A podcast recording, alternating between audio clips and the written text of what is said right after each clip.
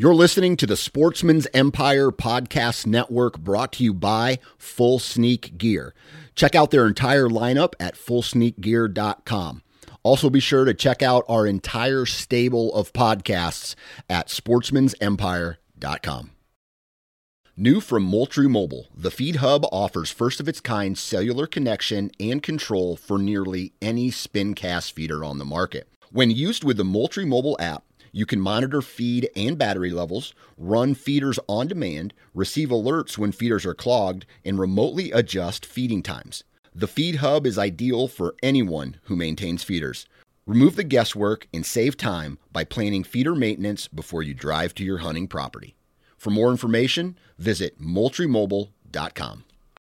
You're listening to the Sportsman's Nation Podcast Network brought to you by Lacrosse Boots. So here's what Lacrosse has recently done they've taken their 100 plus years of experience to create a new line of lace up hunting boots called the Navigator Series. Now, the Navigator Series comes in two options the Atlas for men and the Windrose for both men and women. Now, if you want to find out more about their high quality awesome boots, you need to go to lacrossefootwear.com.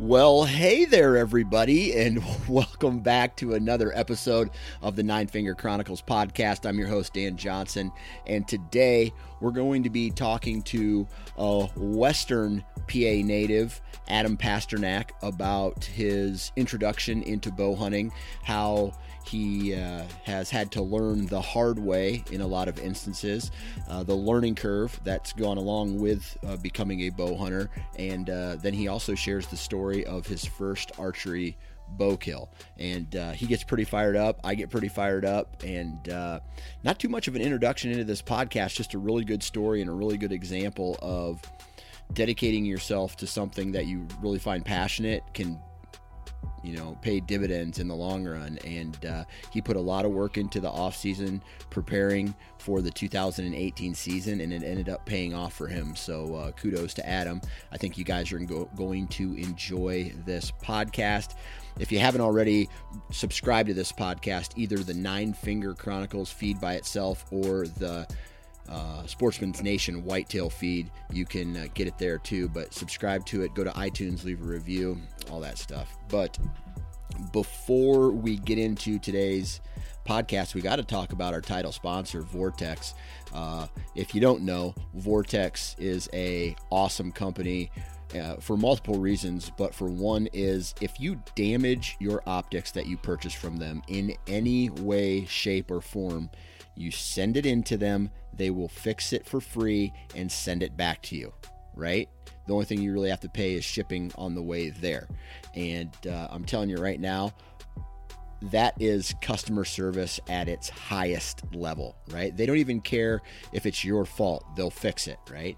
On top of that, I just got my Viper HD spotting scope uh, in the mail the other day. I got it set up on a tripod and I've been glassing my back field, um, just looking at a couple does that are living back there. But what I'm really excited for uh, for that spotting scope is this South Dakota mule deer hunt that I'm going to be going on uh, in October. And uh, from everybody that I've talked to, it's just you're going to be glassing, you're going to be glassing, you're going to be glassing. And when you have a high quality set of optics, um, and you know what? It's a thousand dollars, right? It costs a thousand dollars, I believe it is, but it's high quality and you look at some of the other optics that are out there on the market you're going to be spending more than that right? The good thing is with vortex they have optics at every price range whether you're looking for a rangefinder a rifle scope a spotting scope a set of binos man they got it right? And they got them at a variety of different price points and it's very very high quality very awesome company. Um, i've got to know some of the uh, some of the people very well within that company over the years. And uh, man, just I, like I, I always say, I love working with good people, and uh, I'm proud to be working with Vortex. Man, another awesome company. Another, I guess I would call them a premium brand. So check out vortexoptics.com and take a look at all the variety of optics that they offer, and then buy one and then tell them you heard it from me, and they'll give me a pat on the back. so uh, I think we'll get into today's Hunter Profile Podcast BS session with Adam Pasternak. All right, everybody, welcome back. Today I am joined by Adam. I'm not going to pronounce his last name because I will ruin it because I suck at reading. Why don't you tell me what your last name is, Adam? Pasternak. Pasternak. All right, Pasternak. Pasternak. Adam. Yep. Adam Pasternak. How, how the hell are you? I'm doing great, man. Shark Week. Shark Bow Week. hunting's almost here. yeah, dude, it's Shark Week. Come on, man. everybody, everybody gets fired up for Shark Week. Even my local news It's gets awesome. fired up for Shark Week. And you're you're the whole ways in Iowa. There's no oceans around you. It's it's it's awesome. Okay, but hey, I got to I got to I got to share a story with you, right? Let's do it. All right. So obviously the Mississippi River leads down to the Gulf of Mexico. And Right. they have pictures in like the early 1900s of sharks that swam. I don't know if they got disoriented or how they made it this far up, but they have pictures of sharks right up next to this lock and dam uh, in northeastern Iowa. No oh doubt. my goodness. Yeah, no doubt. Well, well, I, it probably had to have been a bull shark too, right? I'm Yeah. assuming. Something like that. I don't even know what the name of it was, but um, I, maybe some of them can live in fresh water or a combined of fresh water, salt water. I don't know. But a- anyway, they have pictures of them all the way up here. And it kind of blows my mind every time you know you're you're Yeah. wading in there, and the, the they call it the muddy Mississippi, right? You can't see your feet when you're wading in the water. Just what is really out there? The river monsters. Yeah, Shark Week, man. Anyway, so why don't you let everybody know where you're from and what do you do for a living? yeah, so I live just outside of Pittsburgh, and um, I'm a project manager for a real estate company. So basically, what I do is I just go in and uh, restore and renovate uh, apartment buildings. Um, we gut them out, put new kitchens, new bathrooms in, um, address the drywall, all, all that good stuff, flooring, cosmetics. Just get them ready for for a new tenant to move in. Gotcha. So you after someone trashes the shit out of it, you go in and fix it up so so they can they can a new a new person can move in. Exactly. Yeah. Man, my buddy, he uh, he has a couple rental properties, and he's like, dude, dude, one time a dog ate the all the windowsills off in the house, scratched up the every door in the house, and like started pulling up the carpet, and he- he's just like, oh man. And oh, then Right. they left without any information, and basically just packed up one night and left. Didn't pay. You know, he got to keep the deposit, but the deposit was like you know, a thousand dollars, and there's probably like ten grand worth of damage done to the apartment. So he was a little pissed. yeah, yeah. That's that's insane. It's crazy what some of these people do to these places, Right, or their their dog or whatever. hmm right. He he said in one of his rentals, uh, someone did the same exact thing. This was several years ago, but there was so many dishes and food in the sink that he tried to like clean all of it up, and all the dishes were stuck together. They'd been in there so long, so like they, Oh my god, it was nasty. anyway, this I believe it. this is a hunting this is a hunting podcast right and we're going to talk Yeah. about we're going to talk about hunting and Let's do it. You are relatively new to bow hunting correct? Yeah, yeah. I'm about three years into bow hunting, coming up on my fourth year. okay. All right. 3 years coming up on 4 so hmm how into hunting are you? I mean is is hunting something that you've been doing with since you were a kid or is that also relatively new as well as a whole? So, so growing up, I played I played football, I wrestled, and I went to college. Still wasn't into hunting. Um, in about 2012, m- my buddy's like, "Hey, you you want to go uh, rifle hunting?" I'm like, "Yeah, let's do it." And you know, it was the first time I ever went hunting. I actually borrowed his gun. It was a Mauser or Mauser. Am I saying that right? Mauser, Mauser. Not sure. And um, yeah, it's like one of those World War II guns, open sights. It, it was like carrying a log around, and I'm telling you, it was, it was a heavy gun. So I, I went there, no idea what I'm doing. I go up, he points, he goes, go up and sit on that hill. So I went up there, and first light, I had this this doe group coming on me, and it was it was awesome. Like the sun was right behind. It was like like a perfect picture. And from that that point on, I was like, all right, well, I, I love hunting. I'm Yeah. gonna be doing this for a long time. Yeah. So the next next couple years, um, I still didn't get into bow hunting. I I would um, continue rifle hunting, and I my brothers and I got um uh, three brothers that we all hunt together, and we would go up into the the mountains in the Pennsylvania mountains, Yeah. and we go we go up there for rifle season. And I'm I'm sure you heard all the stories about PA and the pressure. and Yeah. Just, the, the woods are just filled with orange and but it was still a great time. We went up there and, and we had no idea what we were doing. We we'd sit there like all, all four of us together, like in a circle. You'd watch this way, I'd watch this way. And I remember I remember one time we had we have one brother and he's he's that guy. He's that guy that just kind of like he just ain't all there, you know. He's off on his own And in we're his all- own world. Yeah, he, yeah, he's just he's just kind of out there, and we're all sitting there, four of us, and all of a sudden we hear this like noise, and it's like tinfoil, and then I smell like onions and Italian dressing. I look over at him. He, he's sitting there eating a like a an Italian hoagie in the middle of the woods. You know, we're deer hunting, and so basically, I'm just kind of letting you know that we had no idea what we were doing. Yeah, no idea. hardly ever seen deer. No idea. The only thing we would see is like tail was running 200 yards away. So, fast forward to 2016, my brother-in-law, who, who was always a big hunter, he hunted, you know, his whole life. He called me up one day. He's like, "Hey, man, you want to want to go bow hunting?" I'm like, "Yeah, sure." You know, I, I didn't have a bow. I didn't have nothing. He's like, "I have a crossbow you can use." I'm like, "Awesome." So I, I get together with him and uh, his one buddy. We go to this one property. He had permission, and I'm sitting there. I'm in a black shirt with like a a camo skull on it. I got eye black, feeling good. I'm out there bow hunting, and like, and I'm, I'm loving it, man. It's, I mean, it's nice weather, and you know, rifle hunting's always, Right. you know, late in the winter. It's beautiful, you know. The, it's green. The leaves are starting to change, and it, it just like completely consumed me. All right, so you and your brothers, you kind of uh, have been doing this hunting thing since 2012. Go out, no, no real clue what you're doing. Uh, 2012 or no, 2014 or when did you start bow hunting? 2016. Okay, 2016 comes along. You get invited uh, to go on a on a hunt with your brother-in-law. He gives you a crossbow. Uh, you're sitting in a tree, and it it sounds to me like you just fell in love with the time of the year, being outside and just like being in nature. Yep. Right. Okay. So how did that how did that first hunt or that first year go uh, using a crossbow?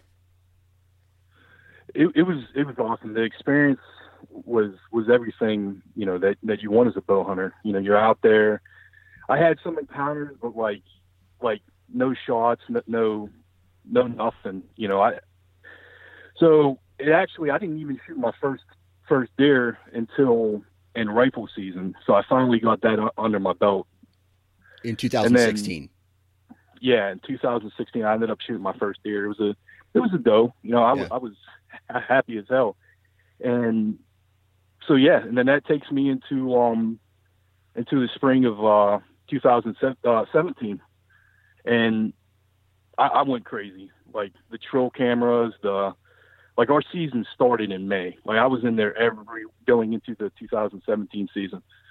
I was pulling up trail cameras. I was doing all that stuff, you know, that, that bow hunters do and going in the woods and scouting and, and doing all that stuff, putting corn piles down so you get pictures. And, and then that leads me into, I got a picture of this deer that we, um, we called Super 10. All right. You're going way too fast, but I got to slow you down because we got to get into a little bit. Oh, of, I'm uh, sorry. No, you're good. Sometimes we just get Yeah. excited. We got to get we got to get into the, a little bit of the details, or this podcast is going to be like five minutes long. so Yeah. so did you transition away from a crossbow, or are you still using a crossbow? So, so yeah, that that spring I transitioned into a compound bow. Okay. And I bought I bought a tree stand and, and just yeah. Gotcha. So, where did you get your information from? Because it sounds like I mean, did, did you use your brother-in-law as a source of information? Because it sounds to me like you did you did what a lot of new bow hunters do, and they get a taste of it in some way, shape, or form, and then they just dive in head first, and they start with just basically it is a big purchasing year where you purchase a bow. You got to get you got to get some kind of tree stands. You got to get you know you mentioned trail cameras. How much money did you Yep. spend that first year getting ready for this new hunting style that you were about to embark on? a lot, Yeah. a lot of money. Um, so to answer your question, yeah, my brother-in-law, he um, he hunted with a compound bow. He had a climber, and I would pick his brain. And then at the same time, you know, he was he was learning too. So he discovered podcasts. Yeah. You know, and he's like, "Hey, Adam, you know, check out this." And I'm like, "What's a what's a pod?" I didn't even know what a podcast was. I'm like, "What's a podcast?" Yeah. And then he sent me the link, and I I went on there. and I'm listening to all you guys, and and I'm like, just trying to consume as much knowledge as I possibly can. And anything I'd read anything, I would listen to anything, watch anything, talk to anybody, you know, that was willing to talk hunting, and so so yeah, I went out and um I'm like, well, if I'm gonna be a bow hunter, I need to need to buy a bow. Mm-hmm. And I can't you know, I can't hunt off the ground anymore, so I need a tree stand and So what kind of what kind of tree stand did you go with right off the bat? a climber. A climber. Yeah, well, cause, okay. 'cause- yeah, we we um we we go we have a, a bunch of different properties that we can hunt on in public land. So we our our strategy is is I guess run and gun. Like we do a lot of mobile hunting. So Yeah. Yeah. So you you get the equipment. Now I want to talk to you a little bit about these properties. You know, are are, Yeah. are you hunting on a combination of private and public, or strictly public? um a combination of both. Yeah. So so it, we're we're just outside of Pittsburgh. So a lot of it is like suburban areas. So it's a seven acre patch, a ten acre patch. Right. Um, there's some bigger properties too that, that um that we we hunt on, but but mostly uh mostly public, like up in the up in the mountains. Right. So how far do you have to travel to get to one of those spots?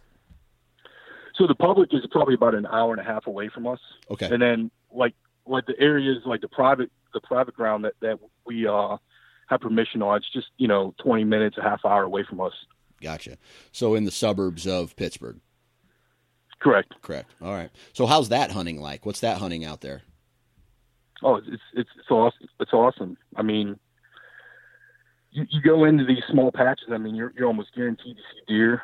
And you, you, the the thing about Pennsylvania too is if they give you permission, they're giving other people permission. So not only you got to strategically learn how to hunt a deer, but you also got to f- figure out you know the pressure as well. You know, people Mhm. coming in and they're, they're not huge acres of, of land either. So Right. you know, sometimes you got to use other hunters to your advantage. You know, if they're coming in this way, you know, the deer are going to push over here, so you want to kind of counter them and just kind of kind of be smart about it.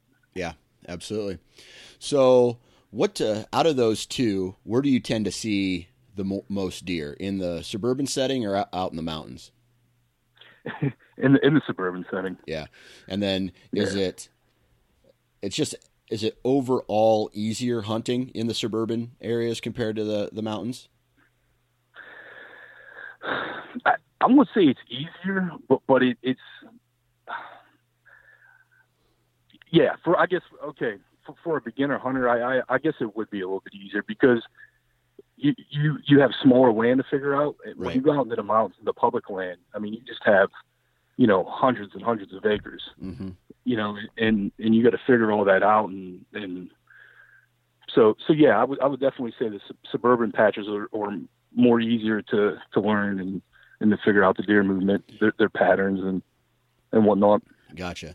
So, uh, if you have an evening hunt, you know, if you have, you know, oh man, I got some free time tonight, I want to get out hunting. You're you're kind of staying closer to home. You're doing the suburban hunts, and then you when it's time to like dedicate an entire weekend or maybe a week to go do a hunt, you're heading out into the mountains. Yeah, yeah, that's fair to say. Gotcha. Okay, so you you purchased this equipment. What was the learning curve for you like to to because you don't just pick up a bow and become good at it, right? It's almost like right every time you change it. Even even for me, I've been bow hunting for several years now. Even for me, anytime there's a even a small equipment change, it means I have to change something about what I do uh, to you know stay consistent as an archer. That with learning how to use a climbing tree stand and learning how like all these it's it's everything's new to you. So talk to me about that learning curve, what it was like for you. Well, like I said, that first year of hunting, I just I just became completely consumed with it. And going into 2017, I, I just kind of bought all in. I was no matter what, I was going to go all in. I was going to buy the bow. That that spring and summer, I shot it. I shot my bow every single day. I, I'm I probably swung maybe 40, 50 arrows, as, as much as my you know your shoulder could take, and and I shot every day after work. I would just set up the target and I'd just shoot and I'd shoot and I'd shoot and I'd shoot. And it's, it's funny too because the, the longer you shoot, the tired you get, then your your you know your form goes to shit, and and so I had to be careful with that too. And then the tree st- the the tree stand was a climber, and I, I was had no idea what I was doing. Right. My brother-in-law, he took me down. Um, we went to, uh, into the woods in the middle, and and it was dark. And he's like, "All right, well, we're going to teach you how to how to use this." You know, because we were going to be setting up in the dark and yeah and all that. So I put the harness on. He taught me how to climb, and so so after I learned how to climb, I, I think it was like a week before the season too, and um the opener. So I, I I figured out how to do all that, and I got this routine down to you know how I set up my tree and get up there. I put my bow holder up and you know strap around the tree and make sure I'm I'm safe and secure and and ready to go. Nice. All right. So you end up you, you start start learning uh, how to use the equipment. Um, you start learning how to shoot a bow. Where did you uh, did did your brother-in-law help you with everything or did you go elsewhere like to other people or to your local bow shop for some of this information too and and on top of that even talk about the strategy like you know it's awesome to get to know how to use the equipment but then if you just go cannonball into the woods and sit up in a random tree you may not see anything Right, right. So my brother-in-law was a huge help. You know, he, he would he would just kind of guide me in the right direction. But it was more or less like I was kind of self-teaching as well. right So like watching YouTube videos, listening to podcasts, re- reading articles, and and there is an archery shop. I would go there, and you know sometimes you're a little bit shy, and you know, hey, you know, teach me how to shoot a bow. But I would go in the back. They had they had like an indoor range, and I would go and shoot there. You know, I would ask them to like look over my bow and you know make sure I'm good to go. And then they also have this like this uh techno techno thing. Like there's a screen where it has like deer on it, and you can shoot the deer. So like you're actually shooting at deer. oh okay So and I, I yeah, it's it's pretty cool. And almost so like one of those uh, virtual golf places yeah, exactly. Okay. Yeah, it's exactly what. And uh, so I would go in there, and I, I would I would do that for for um, an hour or two, and so a, a lot of it was was my brother-in-law kind of guiding me in the right direction, and then he would guide me, and then I would kind of just take over and, and figure it out for myself. Gotcha. Gotcha. So, can you give us an example of while you were out hunting, like a really big ex- learning experience where you maybe got busted or you forgot something or, you know, had a had a big old brain fart and then you're like, "Oh my god, I can't do that ever again." And that ended up, you know, learning from your mistakes type of experience? Yeah. Yeah, so so basically, my my whole story is just a learning experience. So, in 2017, the opening day, I, where we live, it's um, it, it opens up two weeks earlier than uh than the rest of the state, like around Pittsburgh. Right. It's like special regulations area, so we we get that that little bit of a summer pattern. And opening day of 2017, I um we we went in there first thing in the morning. We got there about two two hours before uh, daylight, and so my brother-in-law and I, and my spot that I had is up on the ridge, the ridge top, and then his spot was about halfway up. And so I, I was we were walking in, and he goes to his tree, and I go up to my tree, and I'm I'm in my tree stand. I I, I get up there, no problems. I, I was actually really sick that day too, and so I get in into my tree stand. I'm up there. You know, you're 20 feet. You know, and all of a sudden, about a half hour after uh, after daylight, this 10 point buck comes running up the hill, and he stops right in front of me. First day, opening day. You know, this is the first time that I have a compound bow. I'm in my tree stand. First time ever, right. and I got this beautiful 10 point buck. We had him on trail camera too, and and I'm looking at him and I forgot how to be a human being. I, I had no idea what I was doing. that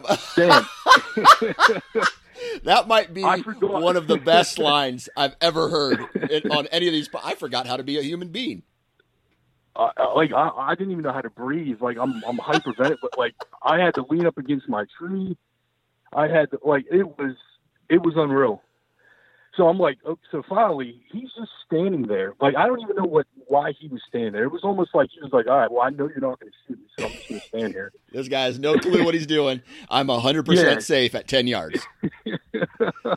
like legitimately, he was probably even, even closer than 10 yards. Oh my broadside. Lord. Like I couldn't have asked. I couldn't have asked for anything better. So I finally control a little bit of my body to pick up my bow and I put my release on, you know, on the loop or whatever it's called. And as I'm like turning to go to him, I pull back my bow and shoot wall, wall my arrow into the weeds. So I just like it just lobs into the weeds. I'm like, you gotta be kidding me. So he's still standing there. He he doesn't get spooked, nothing. So finally, I'm able to put another arrow in there, and it was a field tip. Like I didn't change out from from you know practicing. I, man, I'm sorry for laughing at your pain, but this no, is funny. No, no, no, no. no. it's all good. I'm like, you got to be kidding me. I'm like, what the hell, you know? Right. And then finally, you know, he's like, all right, well, I give this guy, you know, enough of a chance to shoot me. I'm, I'm gonna, I'm gonna leave. so he leaves. He, he leaves my life forever, and he goes down the hill.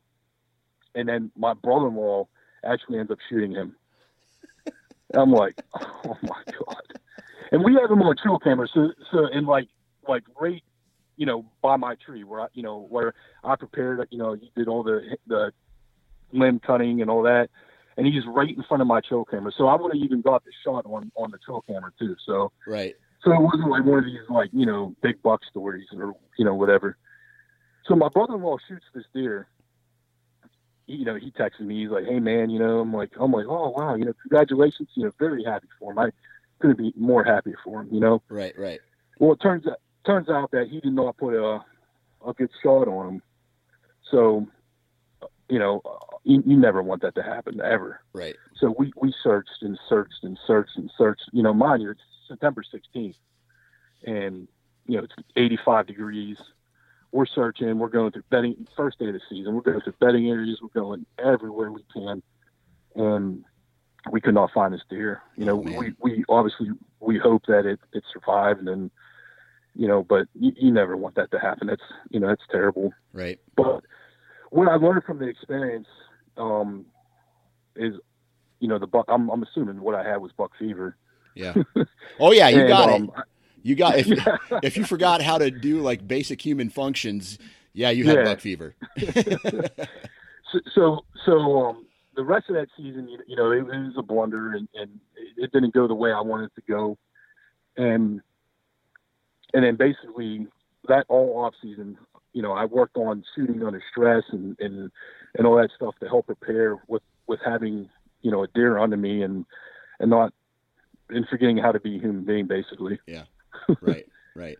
So throughout that 2017 season, did you have any aha moments where you were like, ah, oh, I get it. This is what I need to do. Like a, a, deer comes in and busts you, or you see all these deer um, on a different place, and maybe you make a move the, the following day or the, the next week, and now you're starting to have some some more encounters with them. Did you have any moments like that? Um, I did. You know, there, there's like small small moments where I'm like, well, I could do this better. I could access this piece of property better. Um, I, I was in such like still like such a huge learning right. curve that like every everything was just kind of coming to me so fast, and I was trying to process everything like like the wind, you know, and thermals and, and all this, and you know, how, how do I do that? And like, you know, listening to podcast and and learning from them, and and and just so I would listen to you know thermals and you know you you want the wind at your face and this and that, and, and then um so then I would go into the woods and I'd see deer and you know see see boy out there and I'm like, well, what you know what the hell did I do wrong? You know, and then oh well the wind swirls, and um so so the whole season, you know, there was just a whole bunch of like, uh huh, I see, you know, yeah. okay, you know, and then and then the way of the land and how how the deer use the land on different properties, and so so 2017 was just a huge learning curve for me with with everything really. Yeah, yeah, makes a lot of sense. Um, yeah. So, in the off season, did you change anything gear related, uh, or did you kind of keep everything the same? I kept everything the same. Got you. I, I, I you know, I figured, well, you know, I'm brand new at this. I want to, I want to make sure that you know I get this down, you know, before I start, you know, changing gear and, and this and that. Right. Okay. Cool. All right. So then, so then it's the off season. Uh, did you just continue your shooting regiment and becoming, uh, you know, trying to be as accurate as possible? You know, picking up tips and tricks. Uh, anything else from the uh, the practice makes perfect type of scenario before the season started? Yeah, absolutely. You know, I, I still would shoot every single day as much as I could, anytime I could. You know, I'd be in the backyard, I'd shoot, or I would even take like when I would go hang trail cameras. I would on public land. I would take my my bow and, and my uh, target, and I'd go and I'd shoot there. You know, after I'd go hang a camera. Yeah. You know, like long, longer range shots, I should say. Yeah. You know, I was at a point where you know maybe maybe a 30, 40, 40 yard shot. I, I felt like, well, you know, I could probably start practicing for this, and you know. Yeah. Yeah, makes sense. All right, so you just maybe extend your range a little bit. Um, you're Yeah. going out and you're putting trail cameras out. You're trying to collect some information there. Uh, what what were your trail cameras telling you about the properties that uh, that you had them on? So we're talking about 2018, last year. Yep. So we um we in the suburban patches we had these two really nice bucks, and they were using these patches to, to basically kind of they would go from one to one, and they would bed in the one, the one patch, and this you know like I said the season opens earlier um, than the rest of the state, so you still get them on their summer pattern a little bit, like at the tail end of their summer pattern. Yeah. So we had we had these two really nice bucks coming through, and and we knew that they were coming through in the morning. So closer to the season, you know, we were trying to figure out, you know, where we going opening day, and you know, figuring all that out, and strategizing, and and all that good stuff. So the the one was a really nice ten, and the, the one um, that ended up shooting that, that really nice eight. Um, they were they were together, and they would go from one patch to the next, and we we, we believe that they bedded in the one patch that I ended up going into opening opening morning of the 2018 season. Oh, so you you har- you ended up harvesting your buck right away? Yeah, Okay. All right. So let's let's get Yeah. into that. So you f- you found this buck on trail camera during the summer months, right? right. Right. Was this in one of those uh, on the mountain property or in one of the residential properties? In the residential. Okay. All right. Cool. So you ended up getting information about him. Was he consistent in his patterning throughout the entire summer, leading up until the season? He, yeah, he was. Okay. Uh, so that kind of puts you on a spot where you're like, okay, I know exactly what I'm going to do as soon as you know the, the season starts. You kind of knew that. Yeah. All right. All right. So, did you have to do anything different? Gain any different access? Uh, knock on any doors? uh, set your tree stand up in a different location to prepare for this for that that encounter? No, so so the one area that we had um we had trail camera. It's it's um our one buddy like owns the land, so that's how we had access to it. And we knew that they were he, it was a very small patch, maybe an acre or two. So they would go through this that acre of, of ground into this bigger patch, which was about 10 acres, where I ended up shooting him. So we had to um, ask for permission from um, the landowner there. So we gained access to that that property. So we never even went into those woods um, in the summertime or nothing. We just kind of knew that they were going through there. Gotcha. All right. So mm-hmm. so you ended up getting this trail camera data. You knew there mm-hmm. was two two deer. Did you and your buddy or your brother-in-law have the same access to this, or how did you guys know um, what like the who was going to go in first versus okay, are we going to flank each other again, or we're both going in at the same time? How did that work? So if I gain permission on a property, I, I always explain to the landowner, hey, you know, I have you know my brother-in-law and a buddy, and then um, so I let them know how many people could potentially be hunting this this property. Um, as far as us deciding on who went where, you know, we just talked for weeks and weeks and weeks leading up to the season. You know, you know, what would be best? Like he'll sit in this patch, I'll sit in this patch, and and then just kind of, just kind of have fun and hunt and. You know, there, there ain't no well. You know, I want to be in the best spot or right. anything like that. It's just got, kind of, you know, a, group effort type type deal. Right. Okay. So, um, did you go in? How many acres is this property?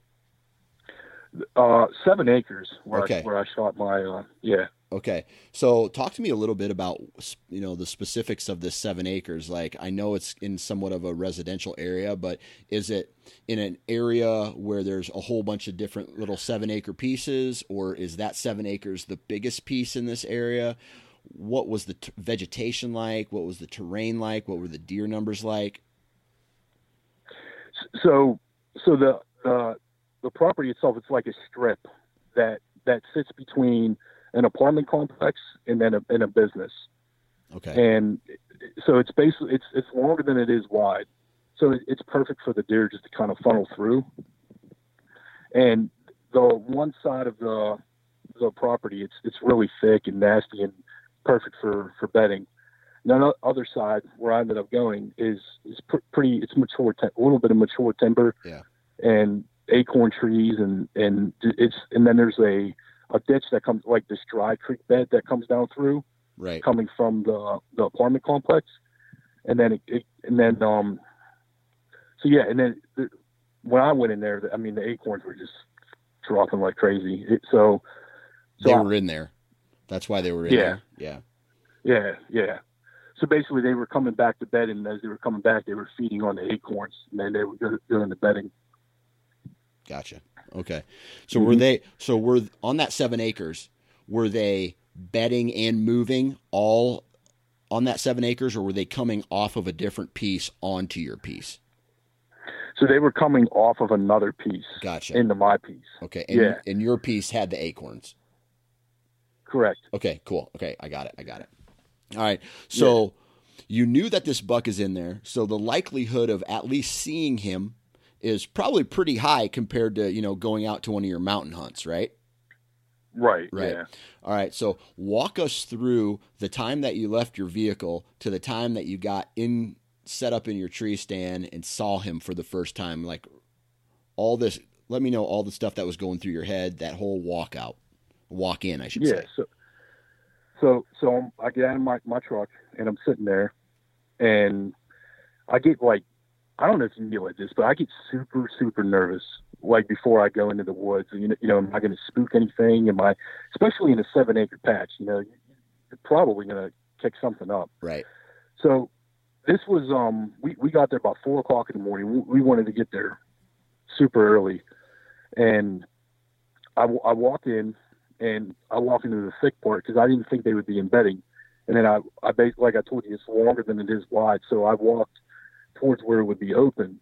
and I had a, my climber on my back and my bow, and I'm getting there, and finally I pick out a tree because I told you I've, I've never been in this patch of woods before, and so I get to a tree, and I feel like it's in it's in a good location, and I, I get up, climb my tree, you know, I'm looking around, I'm sitting there waiting for for daylight, and then all of a sudden I see this this yearling doe come in, Right. and I'm like, oh, you know, great, you know, well, you know, got some deer movement already, and it's probably ten minutes in the daylight, and then I had this all these other um, doe coming in behind her, and then a young buck comes in, and then all of a sudden, out of the corner of my eye, I see white white horns, white Right. antlers, and I'm like, oh my god, you know, at this time I've never shot a buck. Last year I had that episode where, where I didn't know, you know, what the hell I was doing when a buck was underneath me. So I, I see I see him. I'm like, all right, Adam, you you you you practice all summer long for this moment. Like you got this. So I'm talking to myself, you know, and I I it. had my bow in my hand. it's cra- it's crazy, you, you know, like you you sitting there, you know, just a deer, just a deer, but but like it just like consumes you, and you're like, oh, you know, wow. So I'm sitting there, and he, he's feeding on acorns. So I, I grab my bow, I put my release on, and I'm waiting for him to give me, you know, a coring away or broadside shot. And, you know, he's down there, and How far is he at this point? he's about 25 yards. Okay. Yeah, he's 20. He, he right now he's in the um, he's in the the little uh, dry dry stream or or little creek. Right. So, and he's he's behind some some small saplings. All of a sudden, he starts to come, and it it as he's down below below me, I still got probably about five or seven deer all around me, just feeding on acorns. Oh boy. Yeah. So I'm like, you know, not only do, do I got to pull back and not blow my arrow, but you know, I got to put a good shot on, and I got to make sure I don't, you know, blow all these deer out of there. So I pull back, and all of a sudden he he like stops behind this tree. And I'm like, oh man. So I'm I'm I'm right now, you know, I'm in full draw and I'm watching him, watching him. So then I, I let down. It was pro- probably about a minute and a half. I let down, and then he he comes up. He starts to come up, you know, to where it was a uh, clear opening. So I pulled back. He was coring away, and, and I, I shot him. And it was like, it was like one of that pop, you know, just like. And I'm like, you you always second guess. You're like, did did you hit the deer? Did you not hit the deer? Like I know I hit the deer. You know, you're sitting there like I know I hit the deer. And then he, he ran, and I'm sitting there and I, I like sit down and I'm I'm like And this is the first. myself. This is the first deer you've ever shot with a bow, right?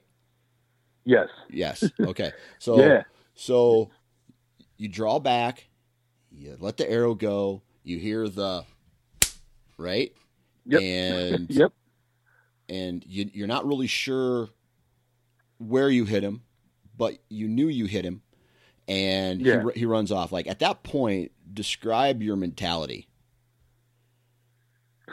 Were you flipping out? So I, yeah, yeah. Like I'm, I'm sitting down, and, and and a million things go through your head. You know, you know, like just everything that went up to that point. You know, the the, the summer work. You know, going through trail camera pictures and, and just all everything. You know, and and I'm sitting there in in the tree, and I'm just sitting there thinking to myself, like, how fortunate I am to be able to do this. The Right. the, the hunt deer and and and do what I love and and and I just shot a really nice Pennsylvania buck and and and I'm just I'm beside myself. You know, there's so Yeah. many emotions go through you and, and, and you know you're happy and then you're and then you're like, oh man, that now you know opening day and I, I shot a deer. You know, now I'm sitting there thinking to myself, you know, the rest of the season and and so it, the the story actually even gets better. So I'm sitting there and all these all these emotions are going through me and that other deer, that Big Ten that we had on trail, trail camera, he comes into into where I am, Just after out. just after you Yep. shot this other one. Yep. Okay. Yep. He's and he's bigger than this eight pointer that you just shot. Yeah. Okay. yeah. And he he comes in, he's hanging out. For, he was probably around me for about 15 minutes. He was trying, like, he knew something was up, I have I actually even have him on uh, video. Like he's sniffing and and just like trying to figure out what's what's different, you know, in this area. Right. But the wind, I had the wind was perfect for me. So like he didn't know that where I was, or like he just knew something was was was wrong. Right. And he he's hanging out and, and eating acorns and like going back and forth. And so I'm watching this deer, this beautiful Pennsylvania deer, for about 15 minutes. It was uh, it, it was honestly, you know, I know surreal is like such an overused word, but like it really was such a surreal moment. Right. And that's a lot of moment. That's a lot of like that's a moment that some people just don't get to experience. And here you are, you just yeah. you just shot a great deer, but now you're sitting and you're able to observe. Did you learn anything yep. from that in- encounter where maybe like I don't know, sometimes you have an encounter with an animal and you get to learn something from it knowing that you're not going to shoot it. Yeah, yeah. I mean, just just his mannerisms and how how he he moved and and you you know like overall that whole morning, that whole experience, it was it was probably my biggest aha moment. You know, right. you know, I listen to all these podcasts and I try and piece everything together. You know, like acorns early season, you know, they, they feed on going back to bed and you know, and this and that and then watching all these deer come come through this patch of timber eating acorns on their way into bed like like it was like you know what all all these things these guys are saying you know yourself and and they're it all makes sense now. You, yeah. you know, like deer, deer. You just gotta, you know, a deer in Iowa is a is a. I mean, granted, you know they have they have different food and different things, but a deer's a deer, whether it's in Iowa or Pennsylvania. Right. You know, they use they use land and, and stuff, and, and you just got to be able to figure and piece it all together. Right. It's the principles, right? Yep. Yep. Principles. Awesome. Yeah. So eventually, this this uh, ten pointer walks away, right? Yeah, right? yeah. How long until you got out of your stand to go look for blood on the eight pointer that you just shot? So, like I said, he was hanging out around me for about 15, 20 minutes or so. So I stayed in my, you know, I texted everyone, you know, everyone I could think of. I just, I just, you know, like, you know, my, my fiance, I'm like, hey, I, you know, and my brothers, and then and then my youngest brother actually shot his first deer that same morning, and he was on a different property, you know, about a half hour away from where I was. Oh, awesome! So like, yeah, so, so I shot my first buck. My my younger brother shoots his first deer, and so everything, you know, we're we're we're in this big group message, and you know, everyone's congratulating. You know, we're how how did it happen? You know, and so I'm I'm in my tree for about I don't know about a half hour after after I shot the, the deer, and it's it's the middle of September. It's probably about 85 degrees. So I knew, you know, that I had to, you know, at least go look for blood and, and see, start tracking the deer. Right. You know, because it, it, was going to start getting pretty pretty hot. And so I, I climbed down. I take my time packing up my climber, packing up my gear. And my, my buddy my buddy comes, and we go down to where I shot it. And you know, I saw a couple couple droplets of blood. And then I started following the trail, and I didn't want to like rush into it too fast. But at the same time, it was tricky because it was going to be so hot that day. So we follow it, and then oh, 40 yards from where I shot it, he was that's where he was laying. Yeah, man. And and yeah, and, and like it was it was like again like I just kind of didn't know what to do. I ran up to it, and like I for the first time I put my hands on the on the antlers and and and so I'm looking at this deer, and it, I'm like, wow, you know, it, it's it, it was like, you know, granted, I've I've only been bow hunting for three years at that point, but still, like, I believe you know you or anyone that that bow hunts and they're so consumed by it. I mean, you understand that feeling of like, wow, I just I just did this, you know, and it just it just kind of all hit me at, at one time. I get that. I get that way with every deer I harvest, man and yeah. it, it doesn't go away. If anything, it's like amplified. I mean, even when I shoot a doe, it's just it's I still get a, the jitters. I still get this rush right when I draw back. You know, uh, you know, there's something about big antlers that maybe turn the volume up, throw the the hot sauce in the mix, but yeah, I shoot it. I yeah. walk up to it. I get that that sense of being proud. I get the sense of like accomplishment, the the feeling of you know this is why I do it. And uh, Right. I get it, man. I get it. And the, the shitty thing for you is it's just going to get worse. And it's just like you think you're consumed now, just you wait. It's just it's just the more you understand about hunting, like for me, every year I, I'm, I'm still excited. I'm excited in a different way, and I'm looking forward to the season in a different way. Um, you know, I'm not out there scouting every single day as much as I used to, but I still get fired up. I'm always thinking about, you know, I have a map in front of me, and this year my goal is to like I got two or three deer that I, I want to shoot this year off the farm that I uh, that I have access to, and I'm Yeah. I, all I'm doing is running scenarios in my head and thinking about okay if the wind direction's here and i get a trail camera picture of them here i know this terrain features here i have some historical data from this point like all this it's just like my brain is this giant computer that is built for processing deer information it's so stupid but it- i mean it's it's what it's why we do it Yeah. Absolutely. So you, you ended up shooting this deer. You're jacked about it. What's the goal for this upcoming season? Well, well, the 2018 season, I shot after I shot that deer on opening day. I ended up getting my, my Ohio license, and I ended up hunting a public piece out there. And I, I, I didn't want like my season to, to basically end, you know, Right. on on opening day.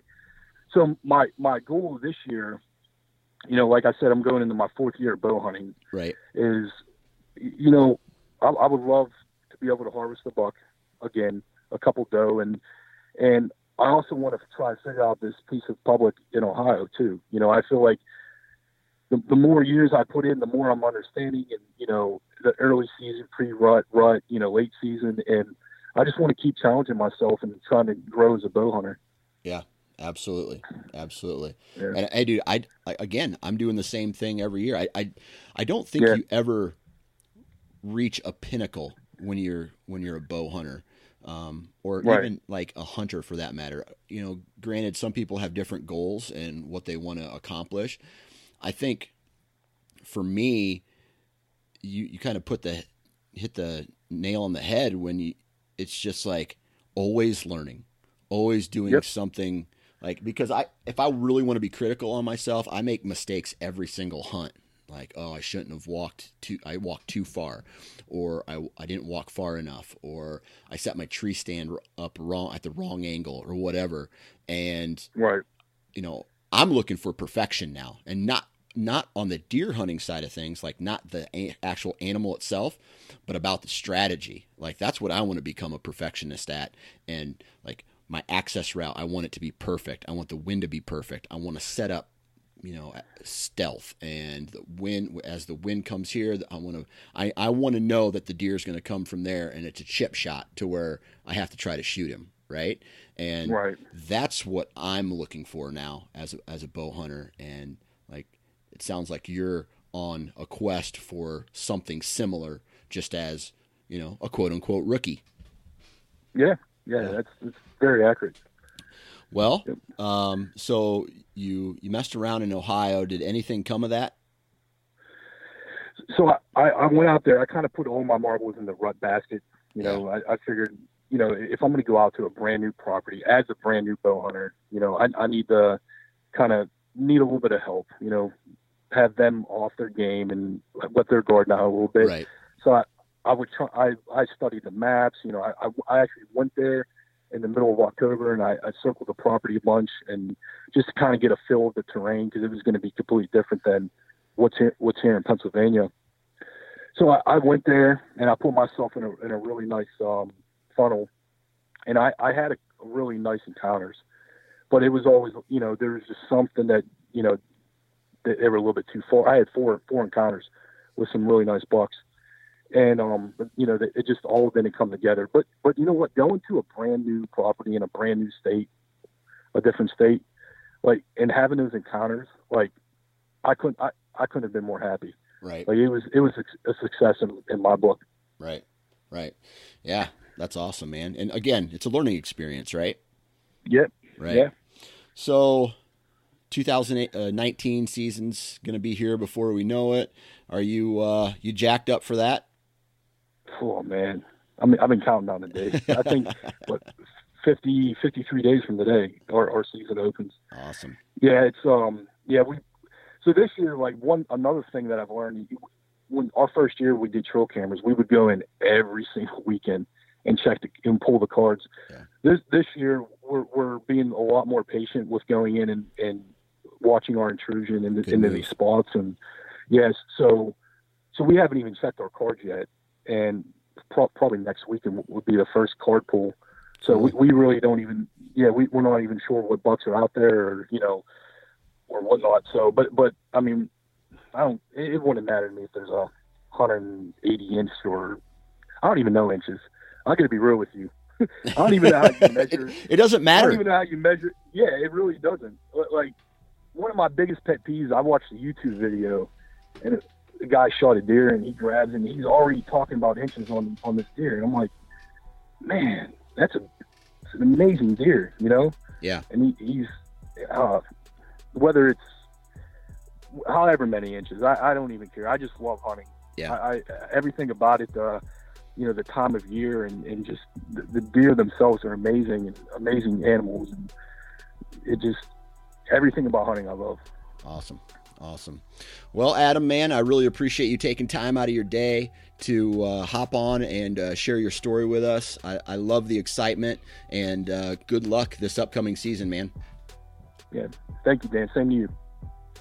Ladies and gentlemen, that brings us to the end of another awesome Hunter Profile podcast. Uh, huge shout out to Adam for taking time out of his day to hop on and record. Huge shout out, as always, to each and every one of you for taking time out of your day to download and listen. Man, I really appreciate that. Uh, huge shout out to all the partners of this podcast Vortex Optics, Lone Wolf Portable Tree Stands, Ripcord Rest, Wasp Broadheads, Ozonics, Scent Elimination Prime Bows, and I've already said Vortex. Now I've said it twice. Now, it is that time of year where we're all starting to really get fired up to get out in the woods. A lot of us are doing some tree stand prep, and uh, man, I say it all the time, but I I just heard of a, a neighbor down the street. He was going out, just he even had a ladder stand, right? He was in a ladder stand. He was up at top of it, top of it. He kind of slipped or something happened. I think maybe a cable broke or uh, it was, it's been in the tree for a while, so it rusted and kind of bent on the ladder, and he fell. He didn't, he didn't get too hurt, but it's just a reminder that safety harnesses are there for a reason. So you need to take advantage of them. Go out, go buy one. It doesn't matter what company is on the box, just go buy one and use it. So this week, this weekend, if you're gonna be in a tree, man, wear your damn safety harness. Have a good rest of the week.